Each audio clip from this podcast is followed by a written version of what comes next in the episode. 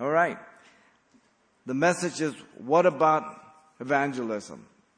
You know, the gift of evangelism is the most amazing demonstration of God's power. As the Word of God goes forth and the Holy Spirit works in the heart of people to respond to the invitation of salvation. The late Billy Graham is a classic example of the evidence of this divine power and the gift of evangelism, as he spoke to millions through the years, and many came to saving faith. It is amazing that a man can stand up, proclaim the gospel of Jesus Christ and the Holy Spirit, do such a work, and then people, when the invitation is given, they get up and they come. And then another person will do that and nobody comes, because they don't have the gift of evangelism, but they do the work of an evangelist always. That's the responsibility for all of us, okay? God is the one who dispersed the gifts. God is the one who works in sovereignty. So we're not to feel proudful or bad. We're just to be obedient to what God has for us. And we'll see this as we go through the scriptures tonight. But what is interesting to me is the scriptures give the responsibility of pleading for the souls of lost men in the world, particularly those in positions of authority, to the men of the church, that they are to lift holy hands without wrath and doubting to God for them in 1 Timothy 2, 1 and 2 and in verse 8. This doesn't mean women cannot pray, but God has given the headship of the church to men. The majority of things that go on in the church is taken and done by women, to the embarrassment of men. God desires that men be the heads of their families and the church to direct and do the work of God.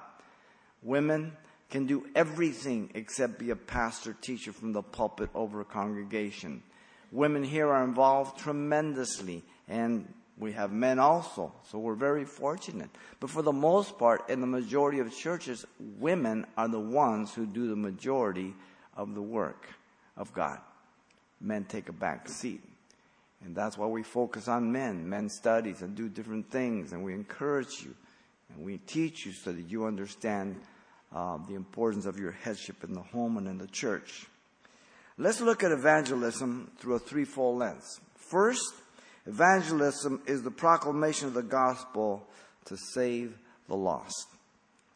Secondly, evangelism has a human responsibility to be saved. And thirdly, evangelism is to be preached by a man of an approved character. Three lenses. This will help us to hang our thoughts on and see what the Bible says about the gift of evangelism and responsibility. Let's begin here with evangelism as a proclamation of the gospel to save the lost. The proclamation of Paul regarding the gospel is clear and courageous. Listen to him in Romans 1:16. For I am not ashamed of the gospel of Christ. The gospel is not to be confused with religion. Religion is man's attempt to reach God through rules, regulations, ceremony, and ritual. And thinking outwardly that you're pleasing God and you can do these things to get things from God.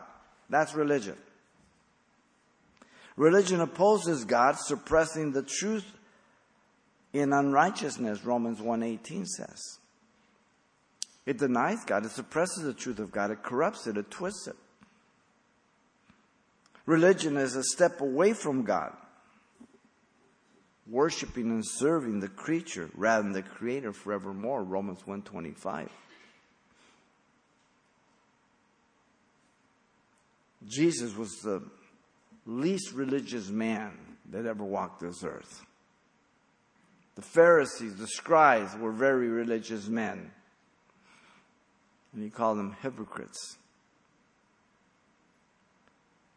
unrighteous. The gospel is God's revelation of himself, as you know, to man about the lost condition and the remedy to reconcile a lost man and women to God.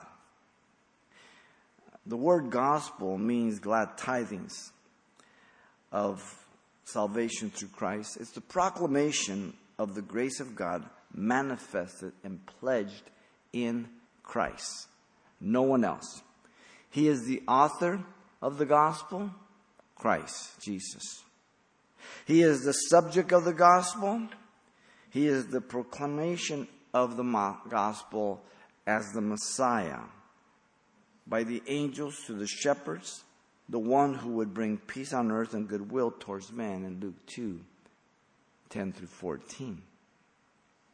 Greatest news that's ever come to earth. It's for all. It excludes none. And yet not all will accept it, believe it, or embrace it. We'll see this in our second point. The gospel is the message from heaven. Therefore, it is the only good news, as I said, that man has ever received. Everything else related to God has a human base and is deception and error. The Bible is the only absolute truth, God's revelation about himself, man, sin, salvation, and everything else that he touches, that you can depend on 100% as absolute truth. And when you read other people's writings or commentary or even a pastor or preacher teaching, you must examine what it says so you can judge it to the Word of God. It is the plumb line. He is the only way. John 14:6, Jesus said, I'm the way, the truth, the life. No man comes to the Father but by me. In that one statement, he destroyed every ism, every religion, every philosophy, everything that promises you can get to heaven. He is the only name, Acts 4:12. There is no other name given under heaven and earth whereby men must, or not should, it'd be nine, no, must be saved. Not Buddha. Not Allah, not Krishna, not Mary, not the Pope, nobody but Jesus. He is the only mediator, 1 Timothy 2:5. The man Christ Jesus, a mediator between God and man. No one else. We pray only to Jesus. We pray to the Father through Jesus. Jesus said, in that day you shall ask me nothing. Pray the Father in my name. He will give it to you. He gives us a chain of command. We don't pray to saints. We don't pray to virgins. We don't pray to our rosaries. We don't pray to the priest to forgive our sins. We pray to Jesus. He is our intercessor. No one else is sitting at the right hand of the Father except for him. No one else died for our sins except for him. No one else is the Son of God who became flesh and died in our place but him. No one else. Paul, in that same verse of Romans chapter 1 verse 16, says, for it is the power of God to salvation for everyone who believes, for the Jew first and also for the Greek. The Jew first in terms of time. Jesus, the Messiah, was Jewish. And he was sent to his people, the Jews, Israel. So they had the first priority of responsibility to respond to the gospel. Many of them did, but many of them did not. Many more did not. And then from there, as you go through the book of Acts, when Paul gets to the last chapter of Acts, he shakes the dust off his feet, rejects the Jews, and he goes to the Gentile. And from that point on, more Gentiles came to the church than Jews. All right? So it's first the Jew in terms of priority of time. Not importance, okay, time. Today, it's not Jew first, okay. Jesus prayed over, wept over Jerusalem, and gave her up.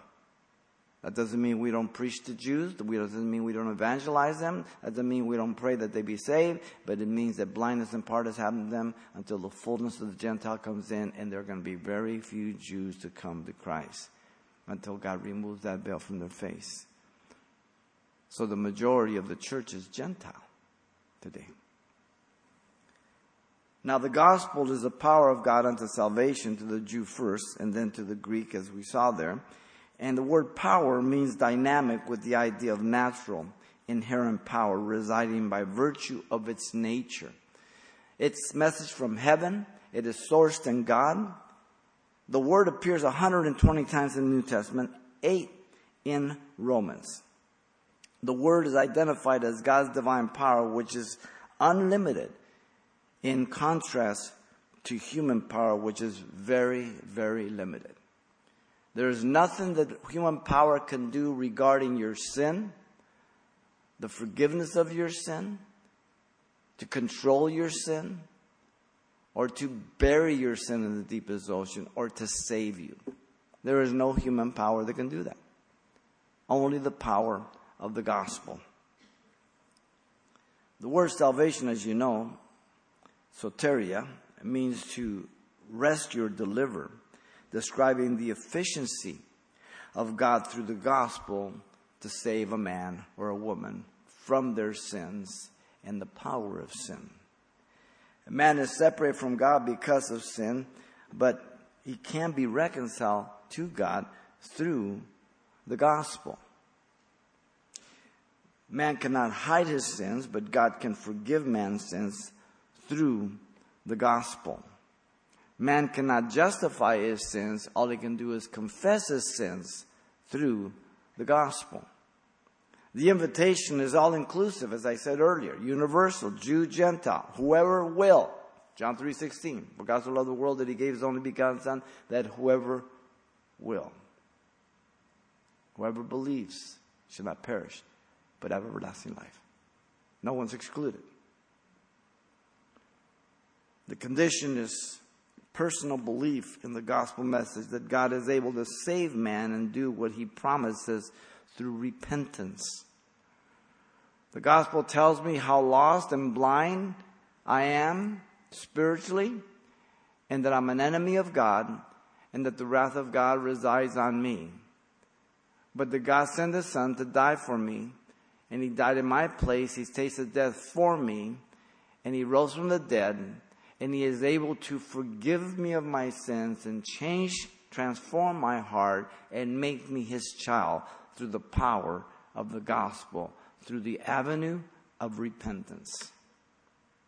The word repentance means a change of mind about one's sin and lost condition. It's 180 degrees. You turn around completely. Acknowledging my sin, confessing my sin, abandoning my sin, and whenever possible, attempting to make restitution for my sins. That's not always possible, but whenever I can, I do. When through the years, as I've run into people, and I've gone up to them and asked forgiveness when I was in the world. Can't bump into everybody, but you do once in a while. And you should take every opportunity to say, you know, I'm a Christian. I want to ask you to forgive me. You know, I was stupid back then. What a witness. Important. Now the gospel reveals the righteousness of God from faith to faith, as it is written, the just shall live by faith, Romans 1:17 says. He's quoting Habakkuk 2:4. Now the word righteousness is an important word in the New Testament, appearing 92 times and 36 times in the letter to the Romans. Romans is an incredible, incredible thesis. We've gone through it on Sunday morning, Sunday night. You need to know it. You need to walk through it in your mind. Understand Romans. Justified by Christ. The word righteousness means to be right, in a right standing with God. 2 Corinthians 5:21 says that God made him to be sin for us who knew no sin, that we might be made the righteousness of God in him.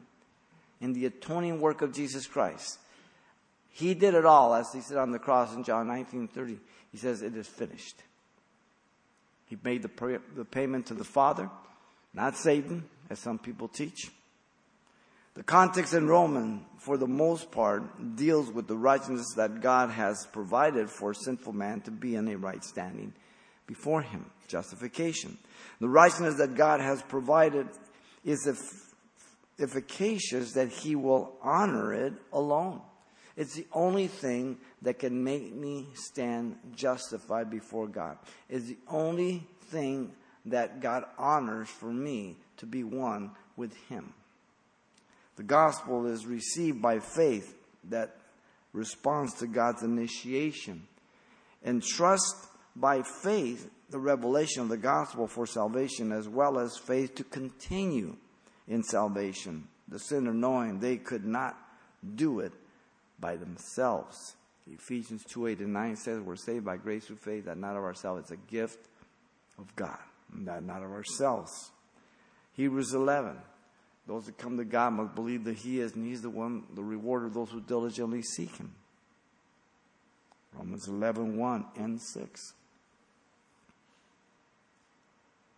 The invitation to every sinner is this. This is how the Bible closes in the book of Revelation. Listen, 22:17. And the Spirit and the bride say, come. And let him who hears, come. And let him who thirsts, come. Whoever desires, let him take the waters of life freely.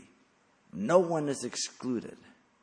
From Genesis to Revelation, here's the proclamation of the gospel. You know, if all the unsaved people in the world were to line up in a single file at your front door, the line would reach around the world 30 times. In horror of horrors, this line would grow by 20 miles each day. If you were to drive 50 miles an hour for 10 hours each day, it would take 4 years and 40 days to get to the end of this line of lost souls. And by then, it would have grown by 30,000 miles, more than the distance around the earth at the equator. Ought to have us think about what we are doing or not doing to reach those who need Christ. Where would you be if someone had not shared Christ with you? It's very important. Some say, well, that's not my gift. Yet sharing your faith is not limited to the gift of evangelism. It is the responsibility of every believer as the opportunity arises, and it will every day. We just get caught up and busy with what we're doing, and we just, or sometimes we see it, we know it, but we just don't do it. Some will be open to the gospel and others will not. Learn to be sensitive while being persistent, knowing that the excuses of man are Satan's lies. We can't force anybody, and we've all known Christians who force themselves on people, and they're very obnoxious, and God wouldn't have you to do that. But you also know when God opens a door that a semi can drive through. And you share. And God gives you the words. And the person listens. And sometimes they accept. And sometimes they don't. But that's not your responsibility. Your responsibility and mine is only to share the gospel. So evangelism is the proclamation of the gospel to save the lost. Second, evangelism has a human responsibility to be saved. The mandate of the Great Commission is for sinners to respond to Jesus. This is found in Matthew 28, verses 18-20. The Great Commission was given to his disciples. The word go is a participle along with baptizing and teaching, all implying action. It could be translated as you go, when you go, in your going. In other words, there was never any doubt that we're not to go. Once you're saved, you take the gospel.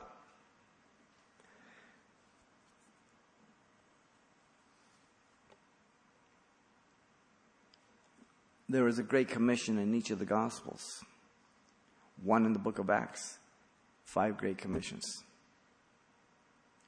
To make sure we don't miss it. The last words of Jesus to his disciples, if you remember, was that they were to be his witnesses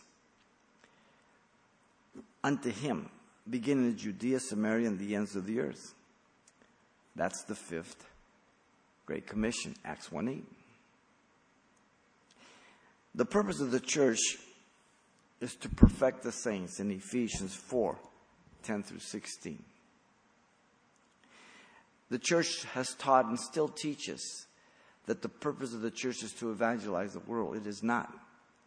The purpose of the church is to perfect the saints, to teach you the Word of God so you can grow, develop, and mature and know how to live your life, run your home, care for your children, and be able to share the gospel. First, to be taught. Then the privilege of the church is to evangelize the lost and be fishers of men. When you have mature, grounded saints, now they know how to share, what to share, and when to share, and they're effective. One of the words for the word preach is the word caruso, and it means a herald. These men were men of importance, integrity, and character. They were employed by kings or states or magistrates for public proclamations. The authority was not theirs. It was vested in them by the one who hired them to make the proclamation. The message was not theirs. It was given to them. So the message is given to them. The authority is vested to them. They were not responsible for the people's response of the message. They were only responsible for the proclamation of the message. This is what you and I are. I am just one to proclaim the message. I am not responsible for people's response. I've never saved one person. I didn't even save myself. God saves people. The men of the house of God are to be the channels and heralds of the gospel. The very same word is ascribed to believers. The gift of evangelism is to be exercised in the body, in the church. The church is to do the work of evangelism. Now, we have concerts, we go door to door, we go uptown here in Pasadena. We go down to Mexico and we do evangelism there through medical outreaches. There's various ways that we can do evangelism. It's not limited to just one-on-one. There are many ways to share. The pastor is to do the work of an evangelist if there is not an evangelist. So I never give a message or a teaching, whether it be verse-by-verse exposition or a topical one, without ever giving an invitation at the end. Because I don't know if there's unbelievers here over the internet or, like right now, they're listening to us somewhere in the world. And I believe the power of the gospel to do for them what I cannot do for myself or for them. God is able to do that. So I'm fully confident what God can do. That's important. The word evangelist, remember, means the messenger of good news. Philip is the only one called an evangelist in the scriptures. But there are many others who evangelize. So in Acts 21:8, he's the only one called an evangelist. But Paul evangelized, and Stephen evangelized, and Timothy did the work of an evangelist. So there's many people that we see evangelize, but he's the only one that's called an evangelist. Paul told Timothy he was to do the work of an evangelist in 2 Timothy 4:5. That means he was not. He didn't have the gift of evangelism. He was a pastor teacher. But nevertheless, he was to do the work of an evangelist. Evangelism is the ministry of reconciliation that Paul speaks about in 2 Corinthians 5:18 and 20. It's the ministry where we proclaim and tell people that they can get right with God if they believe what God says and how they can get right with God. Paul puts it this way, woe is unto me if I preach not the gospel, 1 Corinthians 9:16. The gospel is so of such importance that if we do not preach it, there is no hope for mankind. Very important. The motive behind evangelism is the love of Christ that is to constrain us, Paul says in 2 Corinthians chapter 5, verse 14. We are driven by the love of Christ in view of his vicarious death for all. He died in our place. He tasted death for us.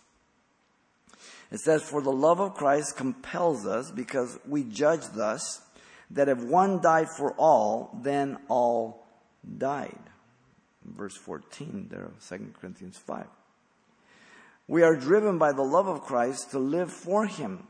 It says, and he died for all, that those who live should live no longer for themselves, but for him who died for them and rose again. Verse 15 of 2 Corinthians 5. So what moves us and motivates us is that we have been partakers of it. And the love of Christ constrains us, compels us, and almost drives us to share, because we know what it is to be lost, and we know that if people die without the gospel and their sins being forgiven, they will perish in all eternity if they die without Christ.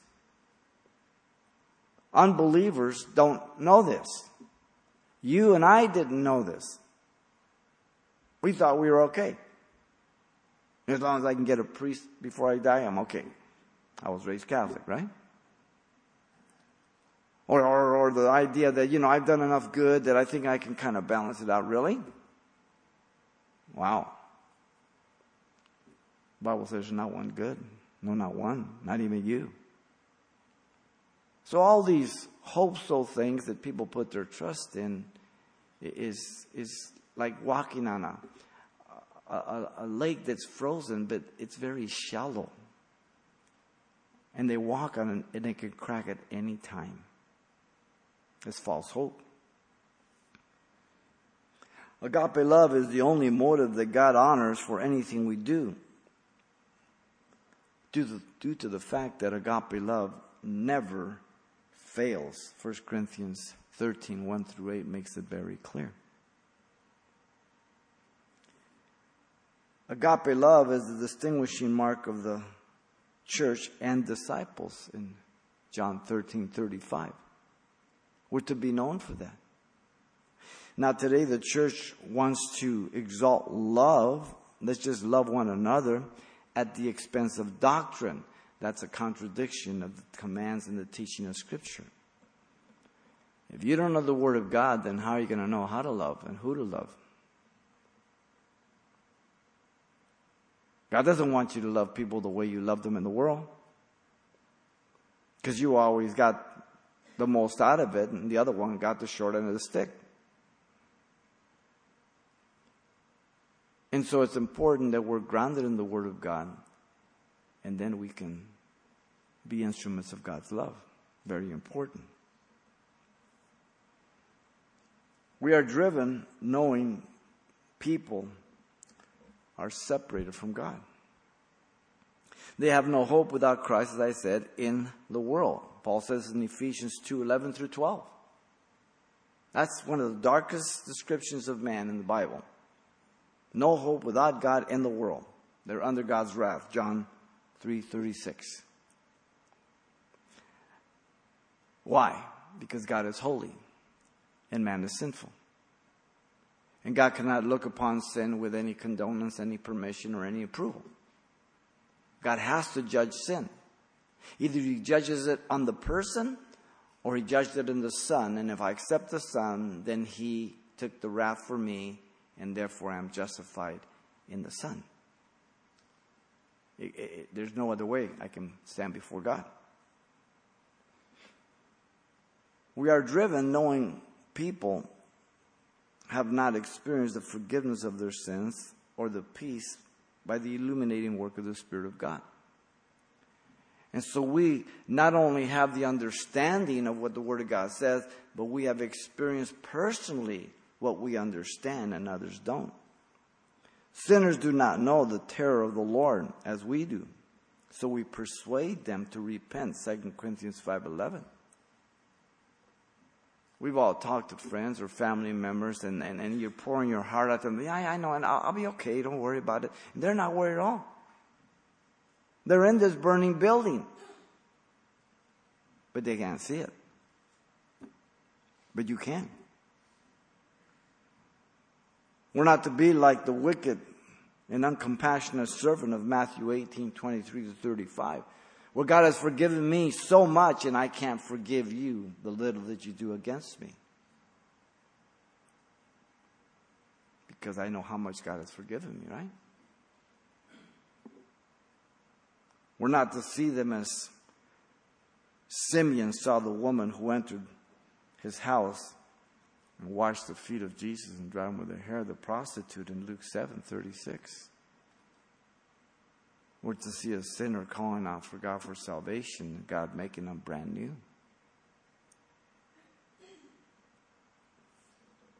We're like to be like the man like in the pool of Bethesda.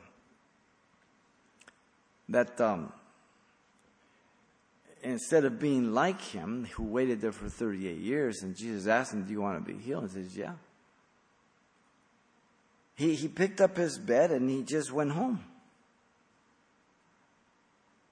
He should have picked somebody else up and put him in the pool, because he knows what it is to sit there for that many years and not be able to get to the pool, right?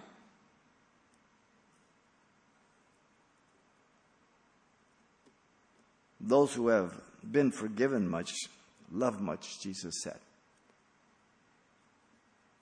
These sinners are not disciples of Jesus, but disciples of the world. Have you forgotten where you were? Things you were involved? And now you come to Christ and you realize the grace of God and how blind you were, how far away from God you were, and His mercy over your life. That's through evangelism. They're blind to the things of God, deaf to the voice of God, and dead to the life of God, as you and I were at one time. The most important reason for evangelism is also that Jesus is coming. The Lord gave 3 disciples a preview of His second coming on the Mount of Transfiguration. We just saw it a couple of weeks ago in Matthew 16:28 to chapter 17, verse 3 of Matthew. They saw Elijah and Moses talking about the Lord's death, His exodus from the world after His resurrection in Luke 9:31 too. They saw a preview of Jesus in His glory at the second coming as He promised in Matthew 16:28. They saw the second coming. The Lord promised the 12 that they would sit upon 12 thrones in Matthew 19:28 when He set up His kingdom. Now they had the Jewish mind, so they thought that Jesus was going to set up the kingdom in His first coming, and so they started bidding for Him. James and John, we're going to see this on Sunday morning in Matthew. And they began to bid for the right hand, the left hand. They even got their mommy to go along. Because they didn't believe in that second coming, even though they saw it. Not till after the day of Pentecost.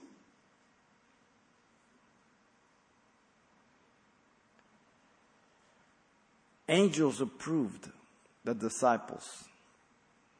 reproved the disciples for gazing up at the clouds when Jesus ascended up on high, and told him that He would return in like manner in Acts 1:11. Why do you men stand here gazing up the clouds?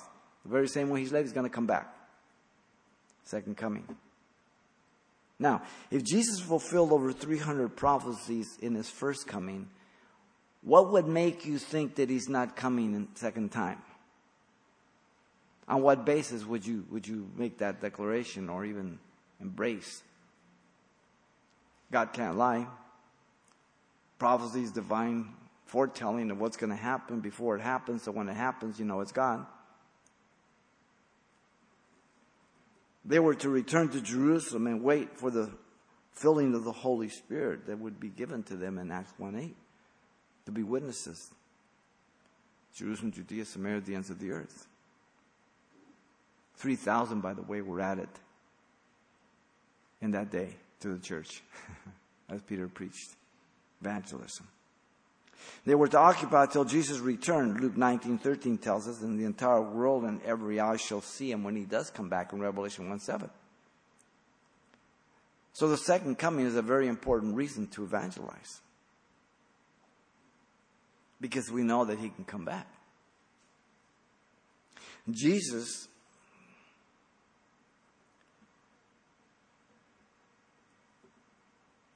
will return, and he will build again the tabernacle of David. James said this in the first church council in Acts 15:16. First, he is choosing a bride for himself among the Gentiles. Second, he will once again deal with the nation of Israel during the 7-year tribulation. 1/5 of Scripture is prophecy. 20% of the Bible. 1/3 of that 20% of prophecy concerns the second coming of Jesus Christ. And yet, churches today look down on prophecy. They don't study prophecy. They think it's irrelevant. Rick Warren certainly tells you that Jesus never said about anything about studying prophecy. You're wasting your time studying prophecy. Really, Rick? And they call him the pastor of the U.S. or something. They've given him a lot of different titles. Now let me see. Let me get this right. Jesus says prophecy is important. Rick Warren says it isn't. Who am I going to believe? Wow. When you're influential, you better watch your mouth, because God will hold you responsible of what your words do to the people of God as well as the unbeliever. The model of the first century church was an evangelistic church, as you know. All Jerusalem heard the gospel, Acts 2 says. The lame man at the temple gate called Beautiful was healed and converted through Peter and John in Acts 3. As they're going to the temple, they saw him there, and God gave word of knowledge to Peter and John, and, you know, word of knowledge, and then faith and miracle. And he says, he thought he was going to receive some money. He says, silver and gold have I none, but such as I have give I thee. In the name of Jesus Christ, rise up and walk. And he began to leap and praise God and hanging on to Peter and John. And he said, why do you guys look upon us and gaze upon us as if this man stands whole by something that we have done in ourselves? Be it known to you that this man stands whole by the name of Jesus Christ and faith in him. Wow. Stephen preached the gospel to the Sanhedrin in Acts 7. It cost him his life. Philip evangelized Samaria in Acts 8. Peter evangelized the house of Cornelius in Acts 10. Barnabas and Paul were called out by the Holy Spirit to evangelize the world by missionary journeys, beginning in Acts 13. Paul, Silas, and Timothy evangelized Europe, Philippi, Thessalonica, Berea, Athens at Mars Hill, and Corinth, Acts 15 through 18. Evangelism. He also taught, but he went out and evangelized and set up churches. The proclamation of the gospel is powerful enough to convict a man's soul and call him out of darkness, but he has to respond to the gospel. It doesn't happen automatically. There's that human responsibility. Charles Spurgeon, once while testing the acoustics in our agricultural hall in London, rang out over the empty building, quote, "Behold the Lamb of God, which takes away the sins of the world." a workman up in the ceiling, heard the message, was convicted, went home, knelt before the Lord, and found salvation. Power of the gospel. Mr. Spurgeon was ignorant to where the man was. The words went forth, "Behold the Lamb of God, which takes away the sins of the world." And the Spirit of God brought conviction and illumination. But the man had to repent. God will not repent for you. He will not force you to repent. He will give you the ability to repent and the understanding that you have to repent. But you decide where you're going to spend eternity, heaven or hell. Not God. Not God. Having experienced the love of God in our lives, we're to desire that others come to experience the same comfort then. It's God's nature. We're children of God. He withholds no good thing from us, and so we don't want to withhold whatever good we can do to others, especially when it comes to their eternal state. Having experienced peace with God and the peace of God through the forgiveness of our sins, we should be driven by the same godly jealousy by the Holy Spirit of God for others. It is He working in us. As you begin your day, when you wake up, Lord, fill me with your Spirit. Lord, direct my thoughts, my steps. Let me be tuned to you. Having escaped the wrath of God to come and being certain of it for those who are lost should cause us to be heartbroken for any who perish at death. When I do funerals, the message of the gospel is for the living, not the dead. I minister the gospel to all who are there alive, warning them that they may be next. And what would happen if they were? It's too late for the dead person. If they died in Christ, they're in heaven. If they died apart from Christ, nothing can be done. They're lost. No second opportunity. Any pastor, any religion, any philosophy that tells you that you have a second opportunity after you die is a deceiver and a liar. Get away from them. You make your decision before you leave. Just like you would have to make reservations for vacations before you get there. You can't just drive up and say, hey, I need a room. They may not have it.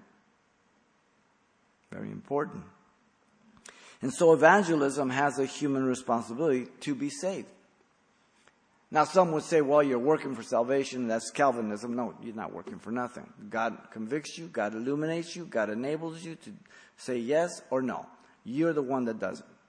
But you have no excuse. So that way, when you stand before God, and if you reject the gospel, and He says, why did you not receive me? You will never be able to say, I never heard the gospel.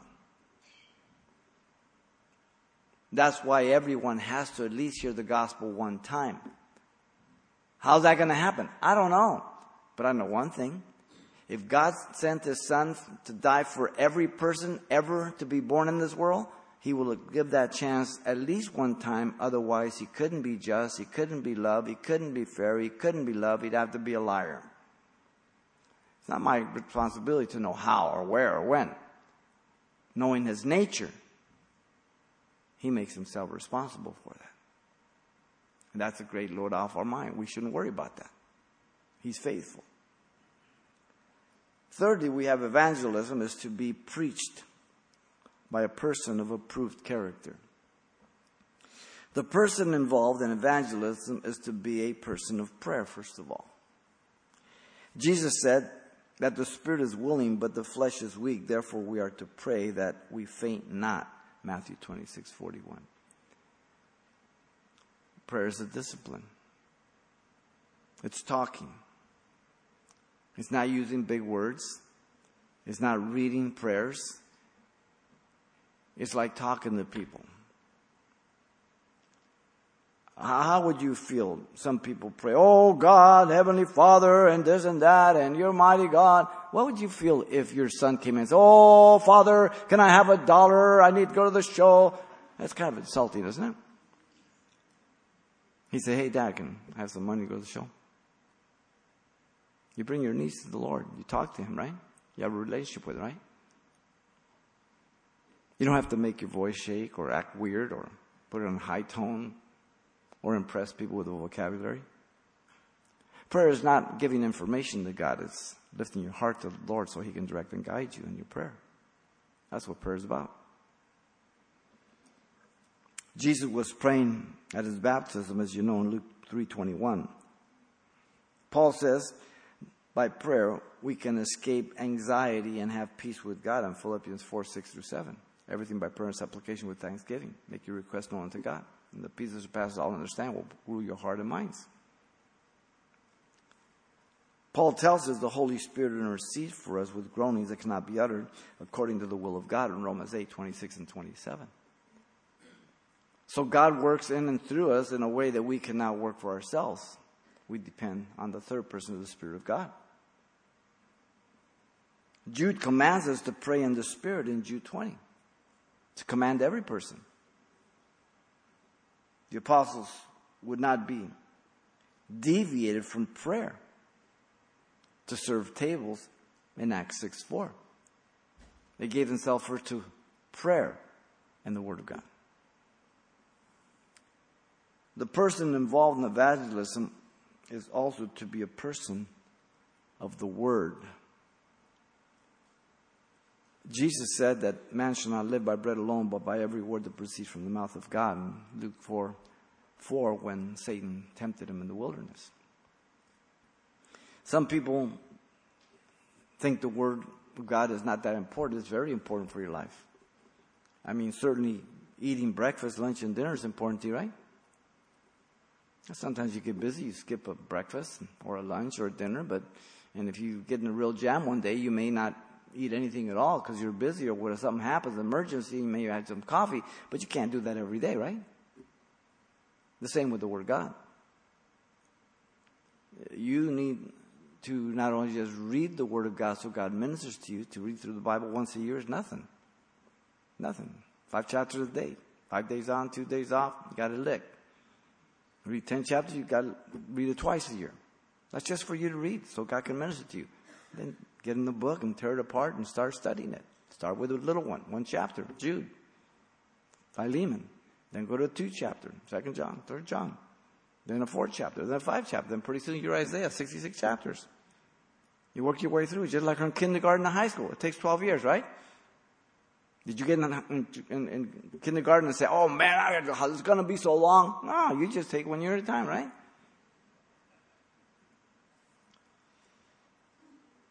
The apostles would not leave the study of God's teaching to serve tables. Again, Acts 6:4. Paul tells the churches to teach the Word in order that people be equipped, not be tossed to and fro with every wind of doctrine in Ephesians 4:11-16. And Paul tells us that all I need as a man of God is the Word of God in 2 Timothy 3:16-17. All Scripture is given by inspiration of God. It's profitable for doctrine, correction, and righteousness, that the man of God may be thoroughly furnished unto every good work. You want to be a doctor? Go to medical school. You want to be an engineer? Go to engineering school. You want to be a godly man and woman? Get in the Word of God. Not devotional books. Nothing wrong with them. That's not where you become a man of God. You need the Word of God. Very important. The book of Hebrews tells us that the Word is sharper than a two-edged sword, discerning between the soul and the spirit, a discerner of the thought and intents of the heart. Hebrews 4:12. The Word of God nails us. It exposes us, convicts us. Peter tells us we are to crave the Word as a baby craves milk, unadulterated milk. 1 Peter 2:2-3. You ever see a baby brought home? And mom grabs them right away. They're like little baby birds. It's natural. If you're a Christian, you should hunger for God's milk when you first come to the Lord. Then you move on to meat, solid foods. You build up that hunger. The person involved in evangelism is also to be a person full of the Holy Spirit.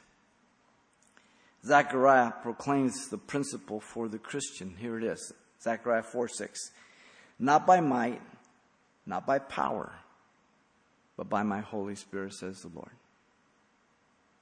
The sooner you and I understand that apart from Him we can do nothing, the sooner we'll trust and depend only upon Him in everything.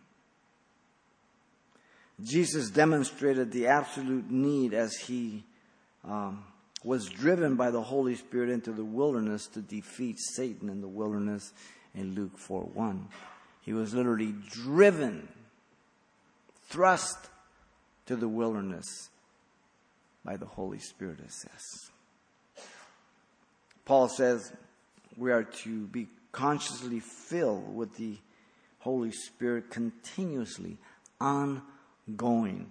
Ephesians 5:18. It could be translated, keep on keeping on being filled.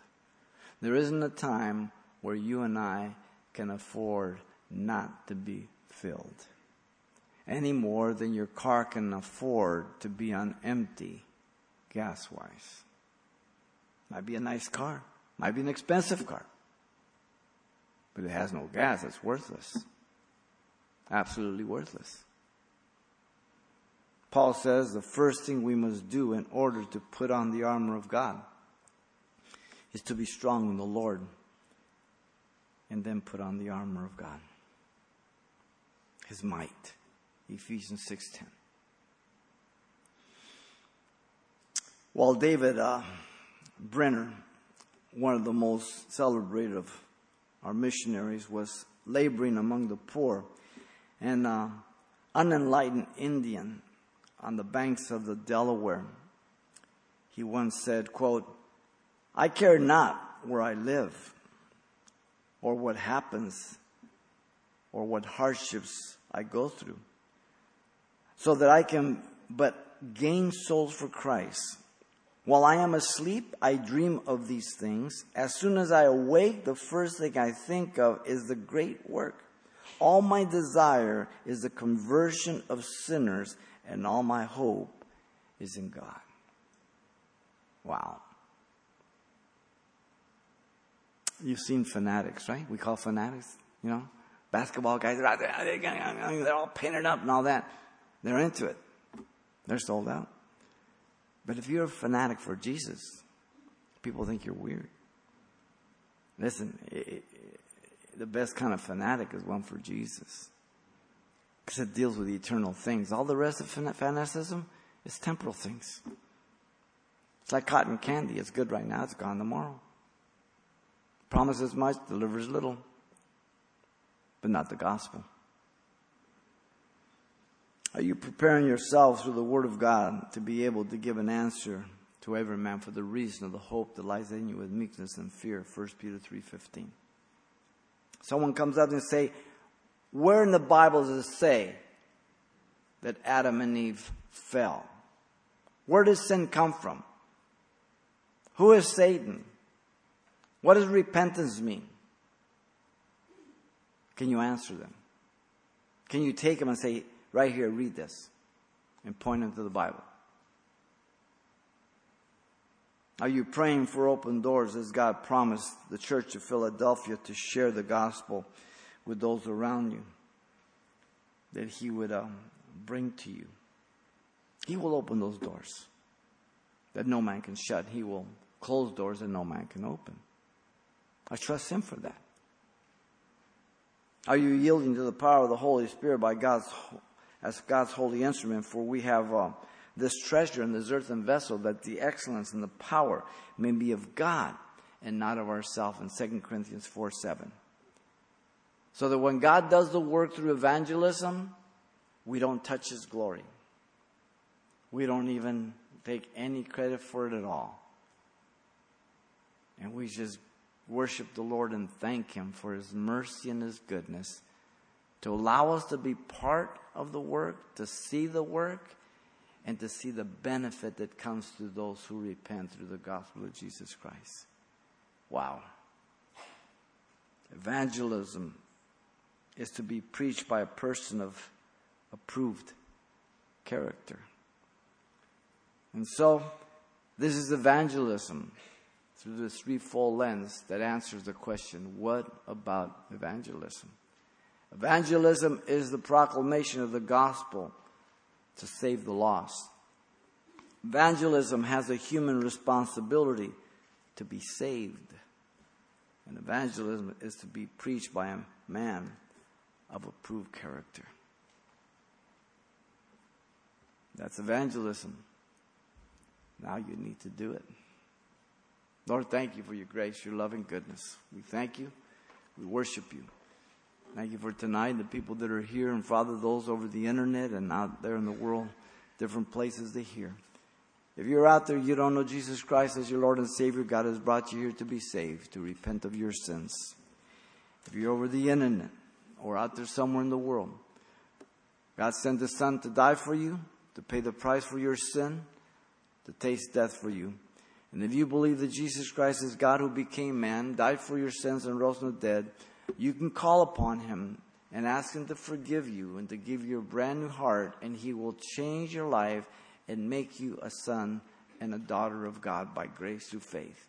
It's through repenting from your sin, acknowledging that you're a sinner, as He says, and that if you call upon Him and confess your sins and accept Him, He will make that transforming work in your life and bury your sins in the deepest ocean and never mention them again. If this is your desire, then this is your prayer of repentance to God, not to us, but to God who's going to do that work in you right now. Father, I come to you in Jesus' name. I ask you to forgive me for all my sins. Give me a brand new heart. Baptize me with your Spirit. I accept you as my Savior and Lord. In Jesus' name. Amen.